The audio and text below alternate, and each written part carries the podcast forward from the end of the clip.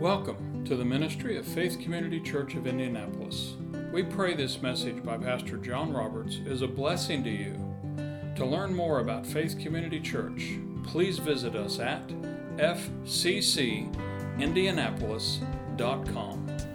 Well, we're in in um, the last part of Jude. We're going to look at Jude verse 24 and 25 today, and want to just go back real, real quick, just give a real general overview.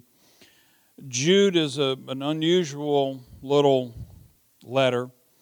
It starts out with probably the greatest testimony of, of pretty much any of the gospel or the, the, the epistles, uh, the writers of the epistle, and that's from Jude describing his relationship he had a natural relationship with Jesus, he was the half brother of Jesus.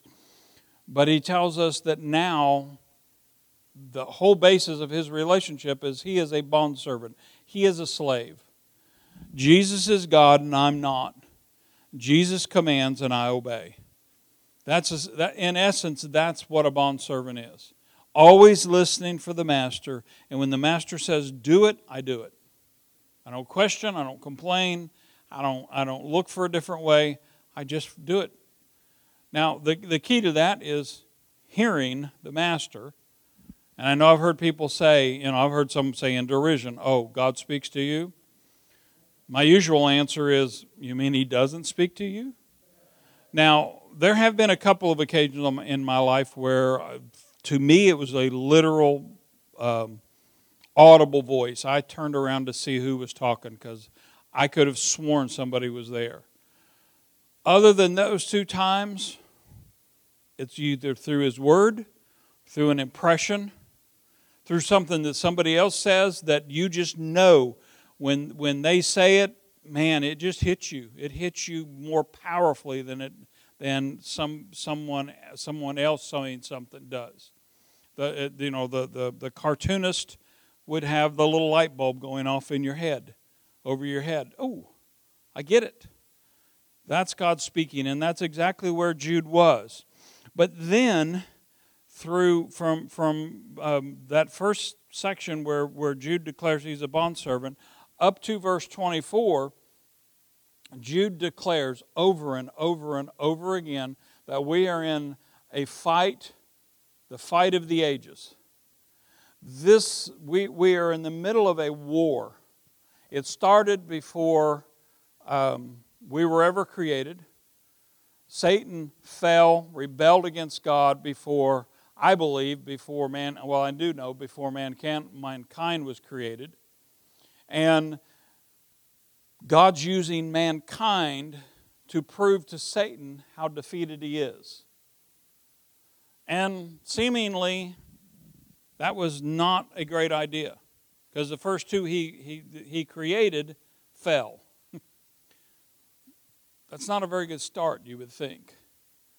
But God knew they were going to fall before they fell, and He knew everything subsequent to that. And He used that to come into the world to redeem mankind and to enforce His will on the devil and all of the fallen angels and demons that went with the devil. And then that, that brings us to the very end of this, where finally um, Jude starts off on a good note, and he's going to end on a good note. Verse 24, this is the New Living Translation.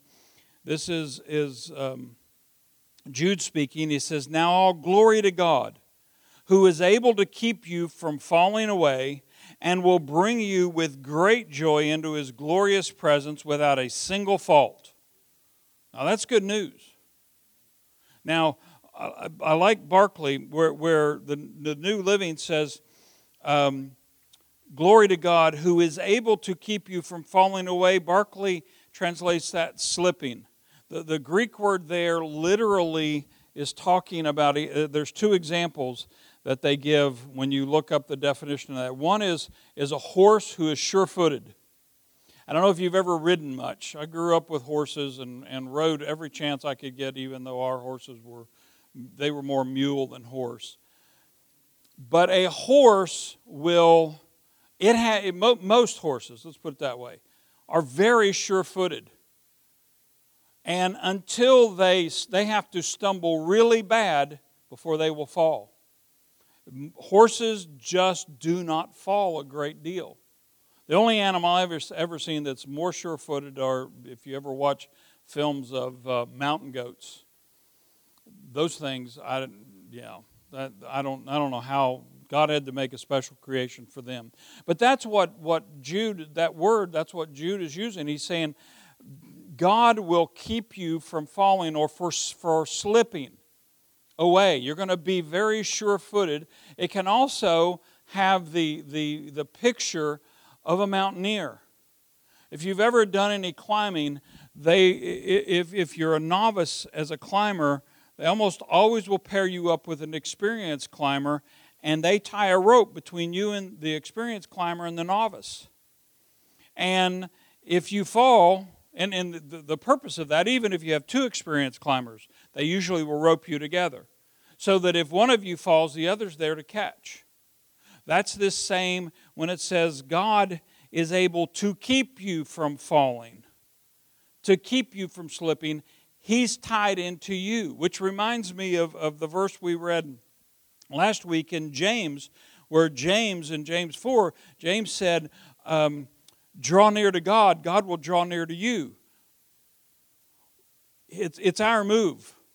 If we want to be hooked in and we, God is able, but we have to draw near to Him to keep Him from, to, to keep that, that rope tied securely. You stay away from Him and stay away from Him and avoid God. Don't read the Word. You're going to get so far away that, that the, the, the, the testimony of Christ and the power of Christ won't be available to you, not because it's not there, but because you don't turn and ask for it. You don't turn and, and, and try to secure it because, well, James said it, we are like forgetful seers or hearers. We look into a mirror and we see our reflection and say, oh, yeah, that's what I look like. And then we walk away and we forget what kind of man we are. And that's man, mankind. When you look into the Word, the Word says, you're redeemed, you're holy, you're righteous, and you walk out and you think, hmm, no, that's not me. I'm not holy. I'm not redeemed. I'm not righteous. I'm a pretty lousy Christian. Well, your behavior may not be up to where it needs to be, but you need to keep looking in the mirror. You need to keep looking in the Word to find out who you are. And then it says that, that he will not only keep you from falling, but he'll bring you with great joy into his glorious presence without a single fault. Barclay again says that he will make you to stand blameless. Nothing, nothing showing up. Now, that's this statement, who is able, is, is used twice by the Apostle Paul. Once is in Romans 16, the very beginning of, of, of verse 25 where Paul says, Now all glory to God who is able to make you strong, just as my good news says. Again, this making you strong, it, it has the idea of being stable, to render you constant, to, to hook you in, um, just like we just looked at a minute ago in James 4 8, to hook you in with God so that when you slip, God picks you up and he holds you steady. See, it's not, it's not my endurance that's important, it's his endurance. I'm going to fall. I'm going to slip. I'm going to sin. It's not, that's not a confession that I'm looking to maintain. It's just reality. We are still fallen creatures. On the inside, yes, I'm born again. I'm righteous. I'm holy. The, the Holy Spirit is perfectly united with my spirit. But my flesh, this physical body, still has the nature of sin. And it will tempt me and it will prod me. It will, if, if, if you go on a diet, it's going to say, well, you can't eat anything. And if you decide, well, I'm not, I'm not getting that restrictive, then it'll say, well, I want everything. I don't want a piece of cake, I want the pie or the, the, the entire cake. I don't want a piece of pie, I want the whole pie. If you're going to eat, you know, the, the Lay's potato chip commercial from years ago, you can't eat just one. Well, I proved that right a thousand times. You better buy a small bag because I'm. And once I eat one, I'm eating the entire bag. Now, if it's a small bag, I may quit. I may go back and get a second bag. But that's your flesh. Your flesh always wants to push you to extremes. Well, I need some rest. Okay, well, sit down. We'll get up in a month or two. You're really tired. You need to work out. I had a friend, and I, I don't, I, I really almost count this a mental illness. He loved to run. He was a marathoner. He would say, Well, you know, what are you going to do uh, this weekend? Oh, I'm going out on a 15 mile fun run. Those two words don't go together. 15 mile run and fun, no, I'm sorry, not in any world that I live in are those two together. But he got so addicted to running that he started developing shin splints, which are basically tiny little fractures in your, in your tibia and he could not quit. He not not let me rephrase that. He would not quit running to allow his legs to heal up to the point where finally the doctors had to put him in casts because they said your entire your that bone is going to break because you get enough tiny fractures those fractures will finally connect to make a big fracture and they said you got a choice i can put you in a cast and force you down or you can get down off and, you know, if you want to exercise, go swim, get on a bike, do something. He had to take a cast to quit. That's your flesh driving you. He derived pleasure out of running. Nothing wrong with running. But when you get to that state where you harm your body because you won't quit, then that's, that is the sin nature pushing you and pushing you and pushing you. But in, in, in this also, when it says that, that uh, he will make you strong, that, that literally means that you will be stable. Well, how does he make me stable? Isaiah 33 6 is the best example I've heard of that. And this is, again, a very familiar verse. Wisdom and knowledge will be the stability of your times, and the strength of salvation, the fear of the Lord is his treasure. It's the wisdom and knowledge, not just any wisdom or any knowledge. Remember, Proverbs says the beginning of wisdom is to fear God. This is not talking about getting college degrees, studying a subject even without a degree, studying a subject until you become an expert at it. It's talking about knowing God and becoming wise in the things of God. That will bring you stability. And then the, the other place Paul uses this in his Ephesians is in Ephesians 3:20, where he says, Now all glory to God who is able through his mighty power at work within us to accomplish infinitely more than we might ask or think. Not only is God going to make it, promises to make us stable, keep us from, from, from falling away, to make us uh, be able to stand faultless, but he says, I'm going to do it in a way that's infinitely better than you can even imagine. I got, I got a pretty vivid imagination. I can imagine a lot of blessings. But he says, nope, you can't, you can't imagine anything near. In fact, if this, that was in Ephesians 3, um, earlier, man, it may be in it's in Ephesians two, where he says it's going to take eternity for him to reveal to us everything that he's provided for us in our salvation. Eternity. That means he's never, we're never going to get a complete grasp on how much he wants to bless us. He's going to keep adding to it for all eternity. Now, that, I'll tell you, that makes my brain go tilt. It just shuts down. I can't, I, I can't, I can't fathom that kind of blessing. But the Bible says it's true. But there again, back to Proverbs, Proverbs 9, verse 10, very beginning of that verse says, The fear of the Lord is the foundation of wisdom. Not fear in that I'm shaken and quaking, but fear in the sense that I bow my knee. You know, there was a, um, um, oh, I forget where it was now. It, it was in wartime, and it was a group of, of soldiers, and they were surrounded, they were overwhelmed. The, the enemy had more firepower than they did, and they all started saying, We need to surrender, we need to surrender. And one soldier stood up, and oh, I didn't, it was during the Spanish Civil War, during the, the early 30s. And, and one soldier stood up and he said, I'm not surrendering because I would rather die on my feet than live on my knees. That's what the fear of the Lord is.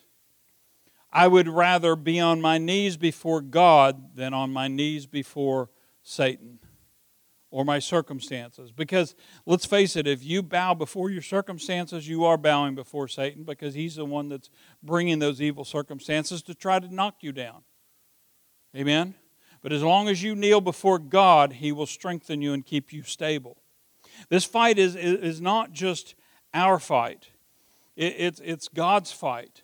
That's why he tells us, 1 Timothy 6.12, Paul says it, fight the good fight of faith. Our, our fight is a fight of faith. It's a fight that we take the word and believe God's word. We are, we are fighting the enemy in doing that. When the enemy says you are sick and you say, No, I'm not, I am well. It's not always easy to do.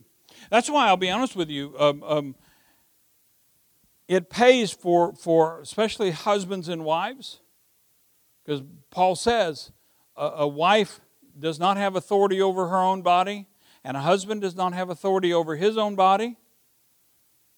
Well, in, context, when you read that, it's referring to sexual relations. But in principle, it means that when, when the enemy attacks my wife, I have just as much authority over her body as she does. And in, in, in practice, I have a lot more uh, effect because when you are the one that's being attacked and you are sick, Man, sometimes it's just hard to stand. You feel bad. You are tired.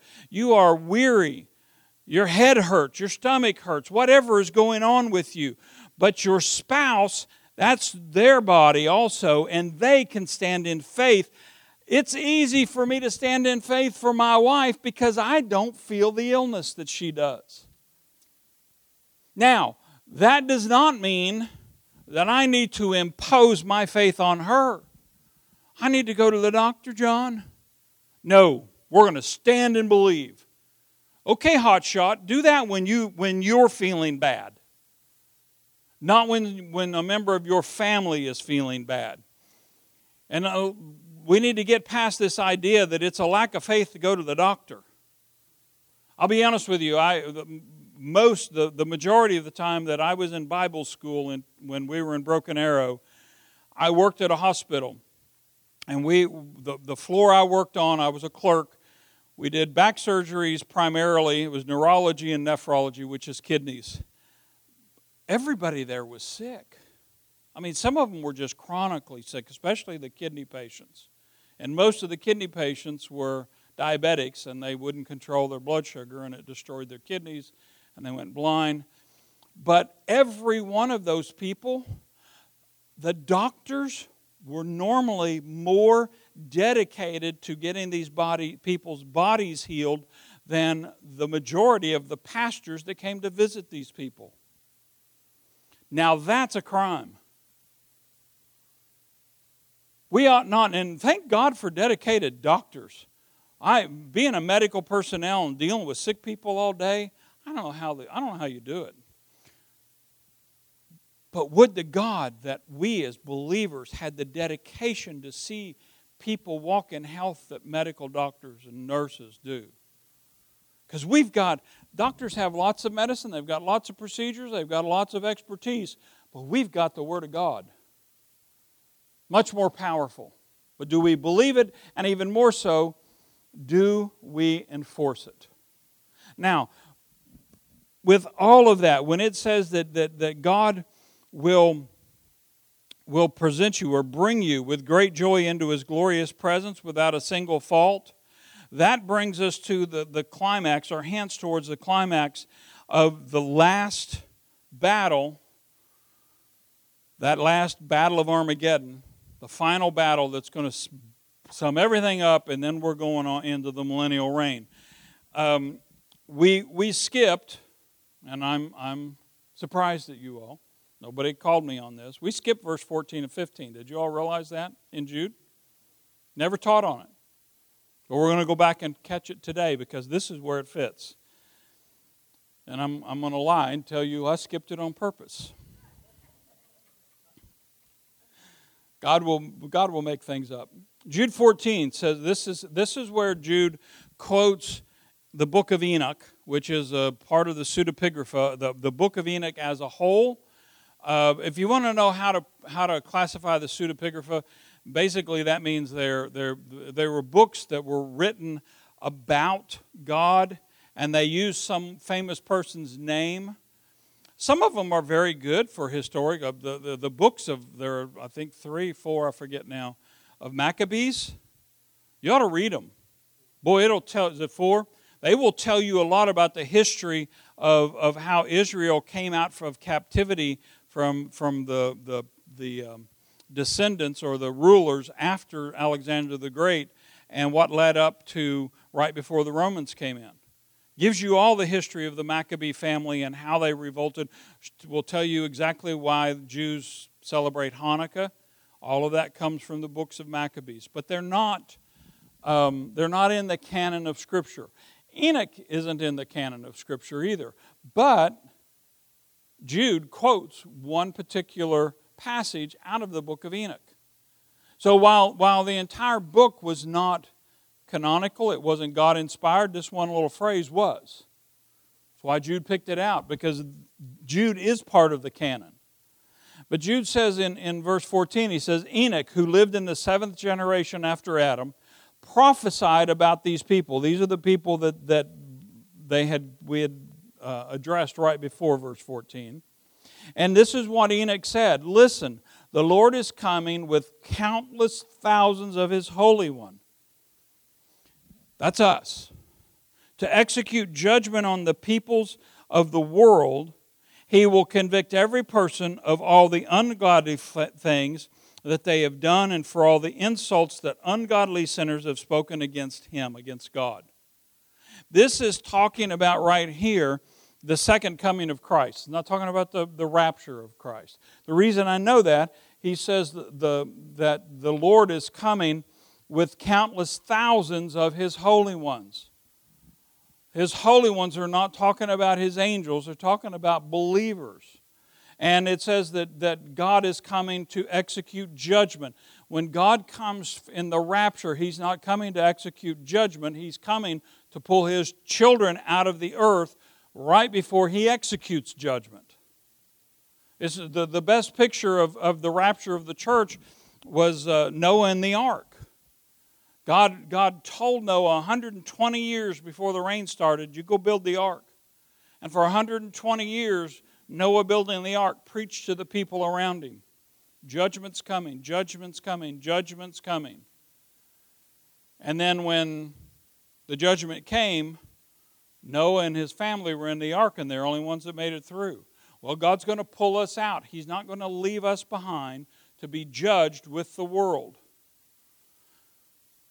So when he when this is this is coming after the seven years of the tribulation, when Jesus comes back, he comes back on a white horse and we come following him. And it's one of the greatest wars you'll ever see. Because not one of his army will ever raise a finger. Jesus is the only one that fights. And he's more than enough to take on the entire world and win. And we just come back to watch what he does. This is also mentioned in Revelation chapter 1, verse 7 and 8. This is in, in John's vision in the book of Revelation. He says, Look, he comes, that's referring to Jesus, he comes with the clouds of heaven, and everyone will see him. There again, that tells me that this is the, the second coming, not the rapture. At the rapture, the world is not aware that the rapture's happened until it's over. They don't see Jesus. He just comes and we get, we get uh, transformed and we're out of here. But he says in, in verse 7, he says, Everyone will see him, even those who pierced him, and all the nations of the world will mourn for him. Yes, amen. Verse 8 I am the Alpha, the Omega, the beginning, the end, says the Lord God. I am the one who is, who always was, and who is still to come, the Almighty One. That is Jesus saying, I started this, I'm going to finish it. I was around before time existed. I'm around in the middle of time, and I will be around when time ends. Time has no hold on me. I'm above time. And, and, and because he says that, the question for me comes how is he, because remember, verse, verse um, 24 in Jude, going back there, it says that he will keep me from falling and he'll bring me with great joy into his glorious presence without a single fault. How will he accomplish this? How will he bring me back with him with no faults? Because I'm telling you right now, I got some faults. One, two, maybe. Y'all weren't supposed to laugh that loud or that quick. How does that happen? Well, here's how it happens. Go to Ephesians chapter 5, verse 25 through 27. This is, in, in, in particular, this is talking about husbands and wives and their relationship. And the, right before this, he, God is told, God through Paul said, Wives, submit to your husbands as to Christ. Now, boy, in this day and age, that'll get you some darts from the feminists. I'm not submitting to any man. I'm not putting any man above me. Well, we'll keep this one thought in mind. The Father, at this point in history, the Father has submitted himself to the rule of Jesus. Well, wait a minute. I thought Jesus and the Father were one, I thought they were co equal. You can only submit to an equal. You cannot submit to someone who is superior to you, a superior um, um, creation or, or, or superior in quality. If I'm the master and you're the slave, it's because I am in a position, and it may just be by law or by society, naturally speaking, you don't have a choice. You will bow your knee, and you will be my slave. But if we are equal, I can submit and come under your authority. So the act of submission says right off the bat, we are equal. You can only submit to an equal.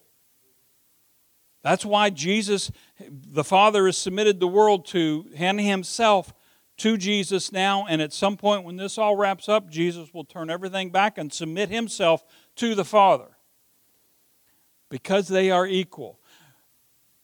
But also keep in mind, when you read the verse 25 through 27, the husband's role, remember, Paul said, Wives, submit yourselves to your own husband. Nowhere in there does it say, Husbands, make your wife submit. That's an impossible task. And the harder you try, the worse things will get.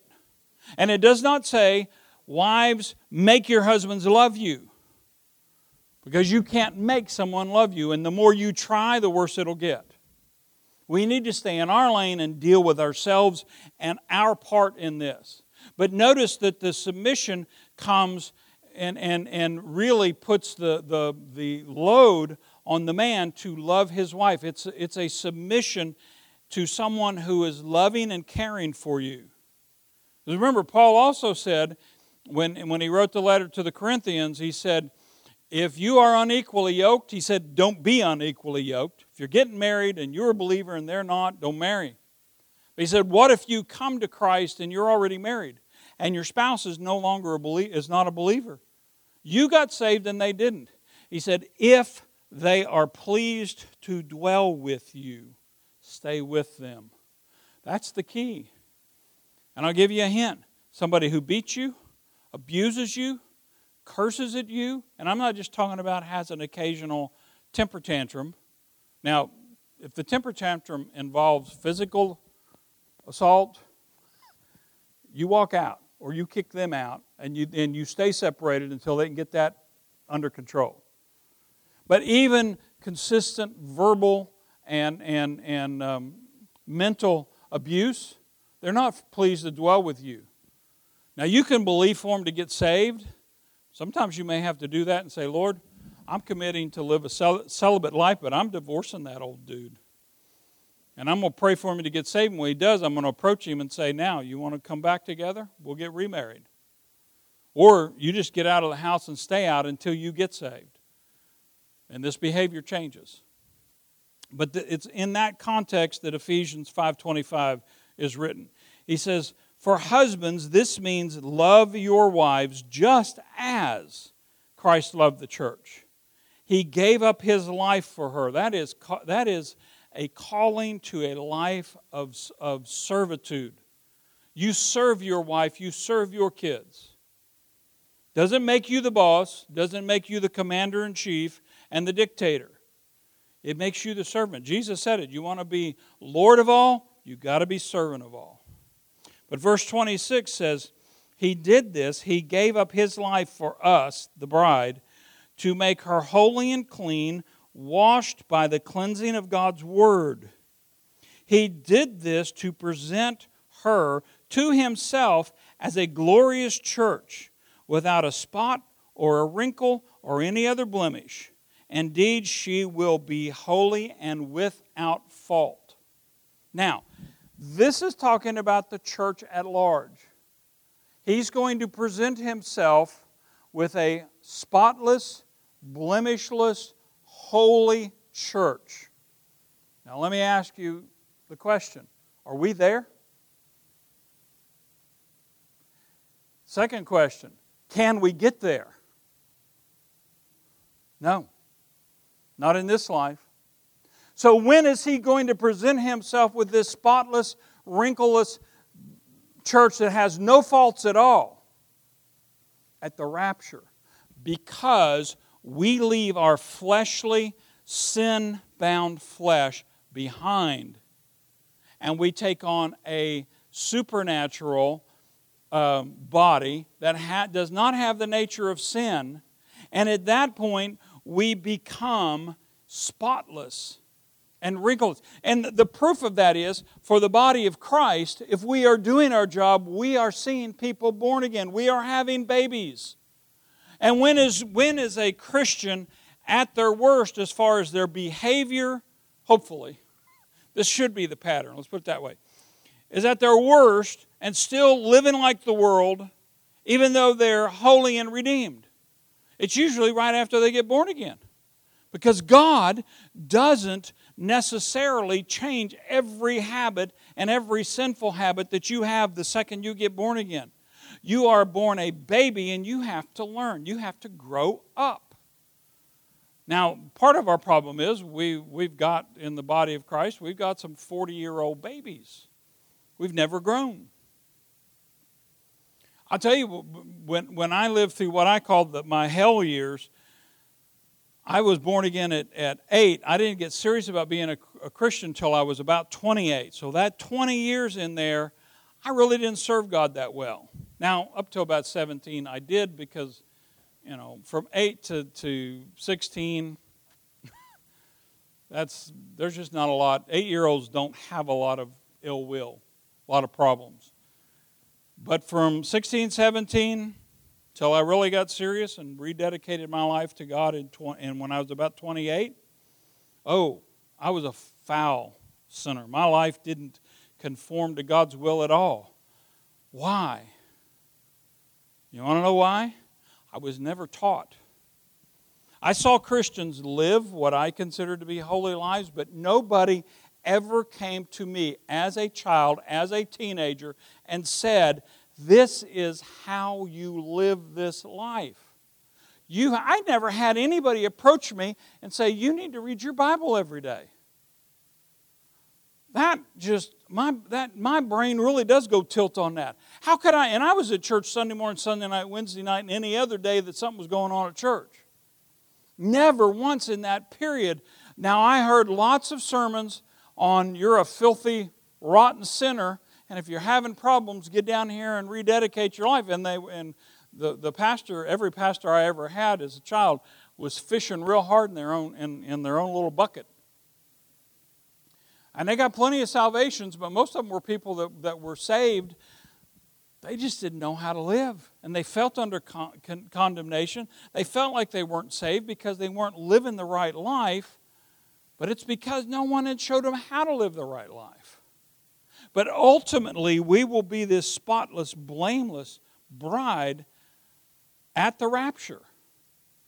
Because then our flesh is behind. We're not going to be tempted from within. And God will present us, and we're going off and have a high old time. For the seven years that the earth's being judged, we're having a banquet for seven straight years. That's what Paul describes in 1 Thessalonians. Very familiar verses.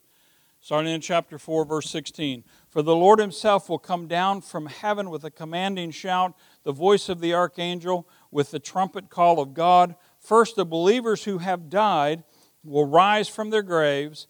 Then, together with them, we who are still alive and remain on the earth will be caught up in the clouds to meet the Lord in the air. Then we will be with the Lord forever. So, encourage one another with these words. You know, when you have the death of a family member, it's, it can get discouraging. It's sad. You're not going to talk to them again for a long time, depending on how old you are, how old they were. but we can encourage ourselves that it's not over. If they were Christians and I'm a Christian, it's just so long, not goodbye. Amen? Now, this is a long passage, but I want to read it this is, go to 1 Corinthians chapter 15. We're going to start in verse 35 and we're going to read through verse 58 because this talks about our bodies. This talks about what, what things are going to be like for us when we get that resurrected body. Verse 35 says, But someone may ask, How will the dead be raised? What kind of bodies will they have? What a foolish question. When you put a seed into the ground, it doesn't grow into a plant unless it dies first. And what you put in the ground is not the plant that will grow, but only a bare seed of wheat or whatever you're planting. Then God gives it a new body that He wants, to, wants it to have. A different plant grows from each kind of seed. Similarly, there are other different kinds of flesh one kind for humans, another for animals, another for birds, another for fish. This ought to tell you right here, and let me pause there. We'll come back to verse 40 in a second. Those that believe in universalism, in the end, God's going to save everybody, including the devil. It's a damnable heresy. This is part of the proof that it doesn't happen. Your body that you inherit, which is a resurrected body, only will come out according to how you planted it. And, and, and the, the, the, the inner, most important part of the seed that you're planting is your spirit.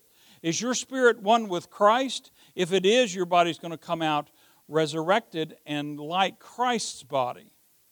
If you, when you plant that body, if their, their spirit is fallen and sinful, they're going to come out with the same fleshly, sinful body they went into the ground with. And that's a horrible thought for me. It's why there's such an, a, a, a drive, should be such a drive for us to preach the gospel. Verse 40 There are also bodies in the heavens and bodies on the earth. The glory of the heavenly bodies is different from the glory of the earthly bodies. The sun has one kind of glory, while the moon and the stars have another kind. And even the stars differ from each other in their glory. It is the same way with the resurrection of the dead. Our earthly bodies are planted into the ground when we die, but they will be raised to live forever. Our bodies are buried in brokenness, but they will be raised in glory.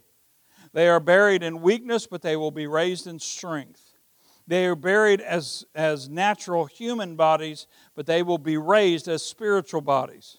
For just as there are natural bodies, there are also spiritual bodies. The scripture tells us the first man, Adam, became a living person. But the last Adam, that is Christ, is a life giving spirit. What comes first is the natural body, then the spiritual body comes later. Adam, the first man, was made from the dust of the earth, while Christ, the second man, came from heaven.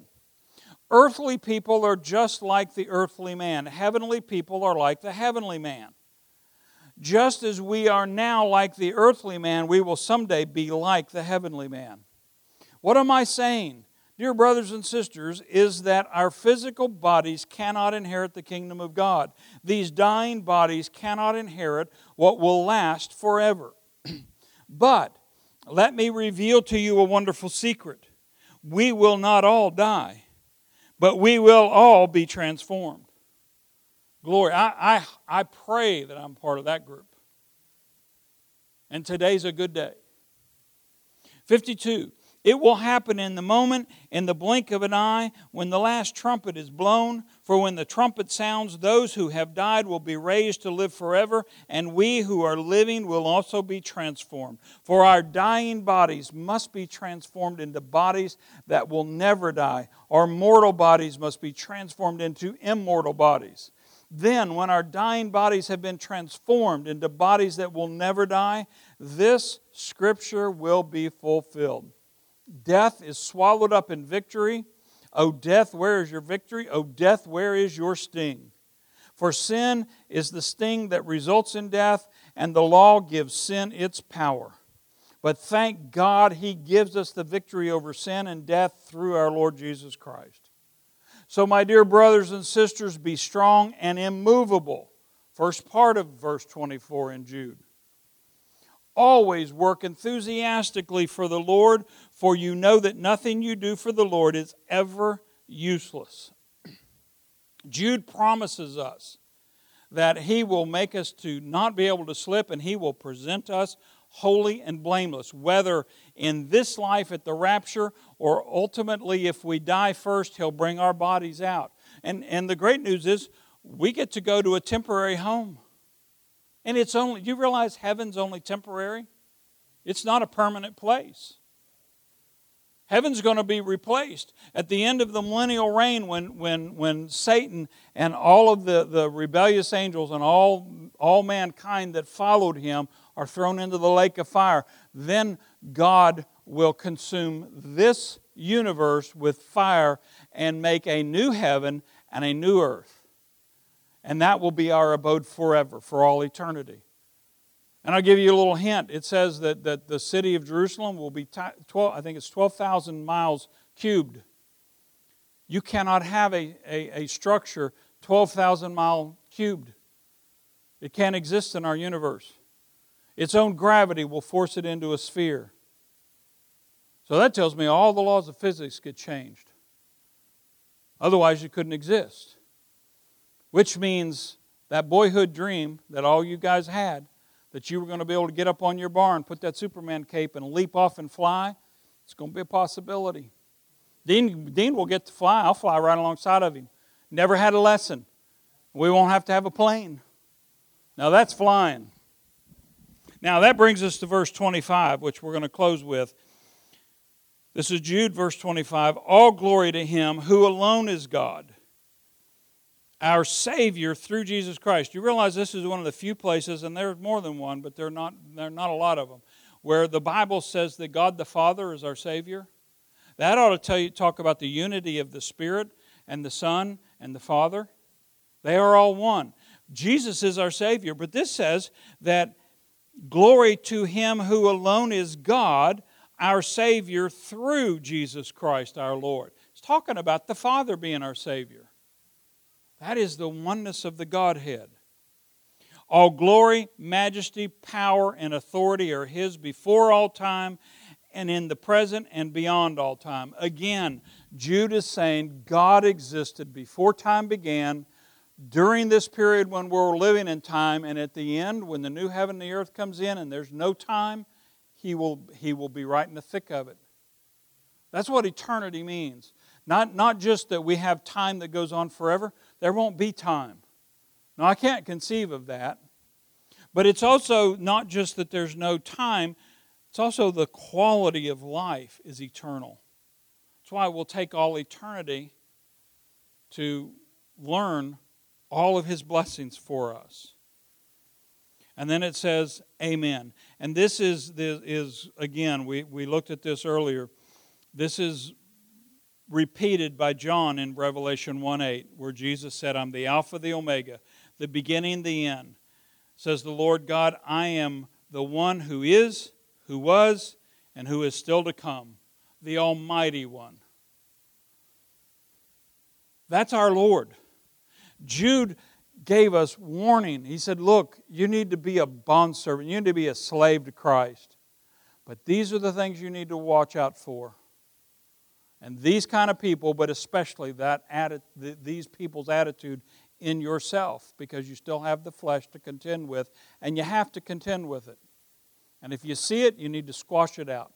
Get back in the Word, read the Word, read the Word, pray, and let God empower you to stand. But in the end, it's not about me. It's not about my love for Him, it's about His love for me. His love for me makes me stand, not my love for Him. And He is well able. He finished out verse 8 there of Revelation 1 8. He said, The Almighty One. That's Jesus standing up and saying, Ain't nobody bigger than me. Nobody. I'll whip all, all comers. And he did, and is, and will. Amen. And the great news is, he's on our side. That's why Jeremiah 29 11, 10 and 11 together.